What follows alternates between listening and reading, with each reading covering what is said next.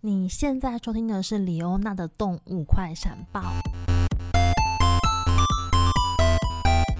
大家好，我是李欧娜，今天要跟大家分享一则新闻报道。这则新闻报道呢，是讲述英国的一个摄影师叫做 Joe Maston Scott，他的最新的一系列的作品叫做 People in Revitaling 背后的一些故事。那这项计划呢，其实记录了许多英国知名野化计划里面的一些生态学者。或者是一些青年，或是一些地主以及当地的一些居民的一些肖像。那是什么启发了 Madison Scott 做这项摄影计划呢？根据报道指出呢，在二零一八年出版的一本书叫做《荒野：英国农场回归自然》，作者是 Isabella Tree。这本书其实是在记录英国一个叫做克奈普庄园，它是如何进行野化。基本上呢，其实英国从以前到现在，应该算是近几年吧，有一段时间的历史了。Rewild 这个 rewilding 这个概念呢，一直嗯很常被提出来。那什么叫做 rewilding 呢？嗯，它中文的意思叫做野化。基本上你可以把它想象成是一种，就是让土地回归自然，让土地可以自我修复的一项过程。那这项过程里面呢，就是我们尽量减低一些人为的过度的干扰，但有可能我们会引入一些关键性的物种。去帮助重建那块地方的一些自然生态系统等等的，但不管怎么样，最终的目的呢，就是希望这片土地可以有自我修复的能力。早期比较知名的野化研究计划当中，他举了一个例子，就是一九九五年黄石公园再度引进狼群，好的这个例子，不知道大家还记不记得我那时候去。加拿大碰到郊狼的时候，觉得很惊奇，还特地去查了一些资料，然后最后发现说，哇，其实我觉得很惊奇，遇到很幸运的那种狼啊、郊狼这种生物吧，其实在北美啊是还蛮不受欢迎的一个物种，猎食性动物、掠食性动物啊，在早期其实并不是受人们非常的欢迎，所以一定会有。大量的捕杀，捕杀之后虽然就减少嘛，甚至有可能它会灭绝。那当地的草食性的动物，比如说鹿，它就可以更肆无忌惮的生长。那鹿一旦就是数量多了，你可想而知，就是当地的一些草啊，就可能会嗯被摧毁的更加严重这样子。所以呢，人们就花了很多年的努力，就是对狼群进行复育。然后在一九九五年的时候呢，就在黄石公园那边就是放了一批一群狼，然后他们觉得说这样子可以改变那些当地的生态系统，让整个生态系统恢复的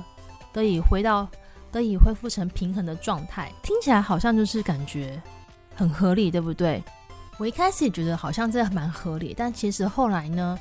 我再去深入查到一些嗯资料，就是好像有一部分的学者就认为说，当年就是狼群的绝迹，其实已经对那个生态系统造成非常大的影响。这个影响可能大到就是，你就算再把狼群带回来，也可能这么顺利的恢复这一切。那有一部分的学者呢，也提出了一些研究，觉得说，虽然狼群回来可能是真的有一些影响，但是其实在那个地区生存的掠食者并不是只有狼，生态恢复的过程可能是需要时间的。但如果把这个全部的功劳都归咎于放了这些狼的话，可能我们还要再思考这样子的结论到底是不是那么的正确。但是不管怎么样，野化这个行为呀、啊，我们还是终究相信它可以对我们现在的自然环境有所帮助。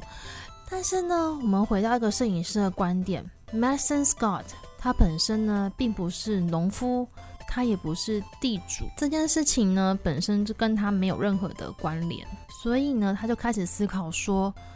诶，那到底是谁在进行野化这件事情呢？他或许应该要去找那些他没有土地，但是却投入野化运动的人。在他访问的一些对象里面呢、有两个年轻人让他印象蛮深刻的，一个是 Harvey Tweets and Tom Whitehurst。这两个年轻人本身就是朋友，而且他们志同道合，都很喜欢一些两栖类的动物，甚至他们还有在自家花园就是进行一些所谓的喂食饲养计划 （breeding project）。在去年去年的时候呢，他们成立了自己的公司，他提供一些英国本土种的两栖类动物投入野化计划当中。那就像刚刚讲的，这两个年轻人，他基本上还不算是真的地主，或是一些呃非常知名的专家学者。他们投入这项计划的。过程跟成果其实还蛮让他惊艳的，所以他发现一件事情，他看到了不同领域专家之间的合作，他也看到了一些所谓的庄园可以同时将传统保育和永续农作并行。Norfolk 有个占地四千公亩的庄园，这个区域呢，就百分之二十五的占地是由草食性动物，包含马啊、猪啊跟河狸来管理的，听起来很值得去拍。总觉得英国人对于自然是有很多的向往的，但是这篇这篇报道提到了另外一个另外一个人，就让我有点出乎我意料之外了。他提到说，野化这个词，其实在英国就是已经越来越被广泛的知道，它甚至成为一种潮流。然后在去年。去年去年年底的时候吧，知名的歌手 Ed Sheeran 就是在 BBC 的访问当中有提到说，他希望他自己住的地方可以就是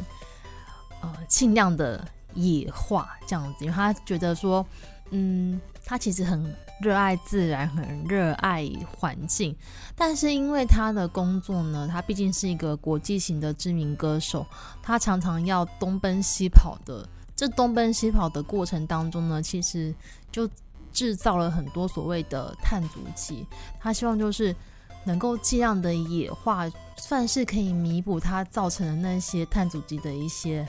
嗯无形中的污染吧，等等的。为此呢，我还去找了一下 At Sharon 的 Sharonville 的一些资料，不找还好，一找我快吓死了。我真的觉得是贫穷限制了我的想象。有不少媒体直接空拍了 Ed Sheeran 的他的那个住的那个社区，基本上他从几十十几年前就开始已经规划这个住的地方，不是只有一间房子或是一个小后院哦，它的形式像是一个社区，他建造了他有自己属于自己的大树屋，然后好几间好好几间房子，还有所谓的 pub。停车的空间等等的，它俨然就是一个社区。然后在前几年的时候呢，它又在新增了一个所谓的 Wildlife Pound。但是我们从那个英国媒体给他那个空拍那个状况啊来看啊，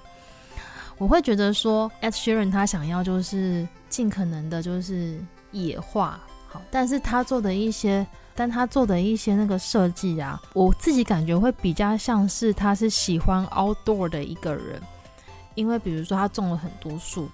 但是那个树的那个树的类型好像都是比较一致的。那就我们的印象而言，我们会觉得说，如果你今天是要打造一个让生态得以蓬勃发展的一个环境，那是不是林相就不要太单一？但我也不确定是不是因为。在那个地区，那种树会比较好种。另外一个就是他后期才建立的一个池塘，然后他希望说这边是一个 wildlife pound。即便他打造了这个池塘，却好像又想要把它给围起来。可是如果是要富裕的话，那为什么要把它围起来呢？那为此呢，我又再去查了一下，然后就看到另外一篇报道，就有说 Ed Sheeran 有被告知说。既然你当初说建这个池塘是 for natural habitat，给那些比如说青蛙啊，或是一些蜻蜓啊，这边可以得以生存，那你就不应该在这个池塘游泳。我觉得这个这倒是蛮幽默的，因为我看到那个图呢，的确是他有想要把它感觉好像有把想要把它围起来的意思。这个 Sharonville 并不是啊。嗯没有争议的，他还有跟他邻居要有些纷争，或当地居民也是会有一些意见啦。回过头来，我们来讲野化。野化听起来好像对环境，好像对环境很好，而且是一个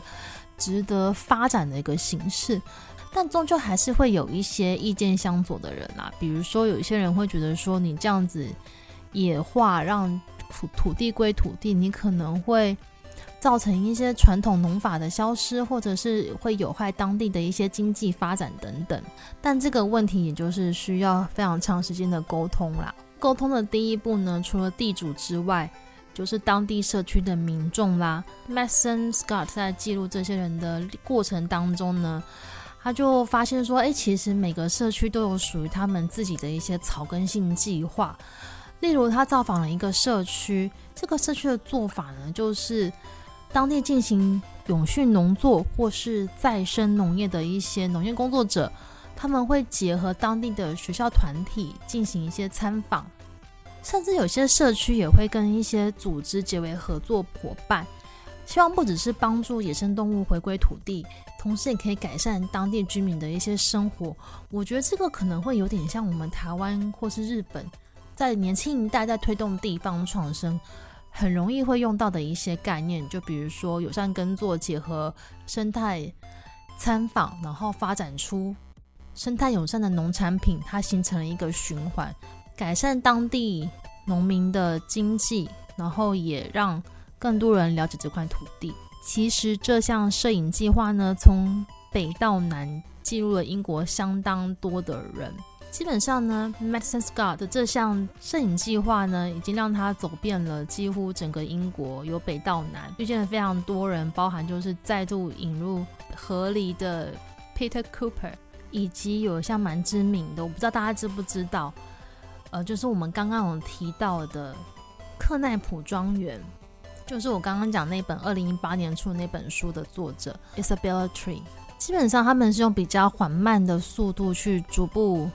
野化他们将近三千公亩的土地，那其中最有名的成功案例呢，就是他们引进了白鸛，然后也让英国在经过六百年之后呢，终于看到白鸛在育雏，然后他们就是有了新的 baby 这样子，听起来其实还蛮感动的。会选择跟大家分享这一则报道，是因为我觉得这个摄影师他本身并不是具有生态背景的一个人，他也不是野生动物摄影师，但是透过他的作品跟他的这些经历，反而可以让我看到，就是人是怎么去影响动物的，以及人的力量有多大。因为我觉得，不管做任何。一个跟环境有关的议题，我们常常会把环境自然放在优先讨论的地方，但是最后的成败往往都是人的问题。以上是这次的李欧娜快闪报，我们下次见喽，拜拜。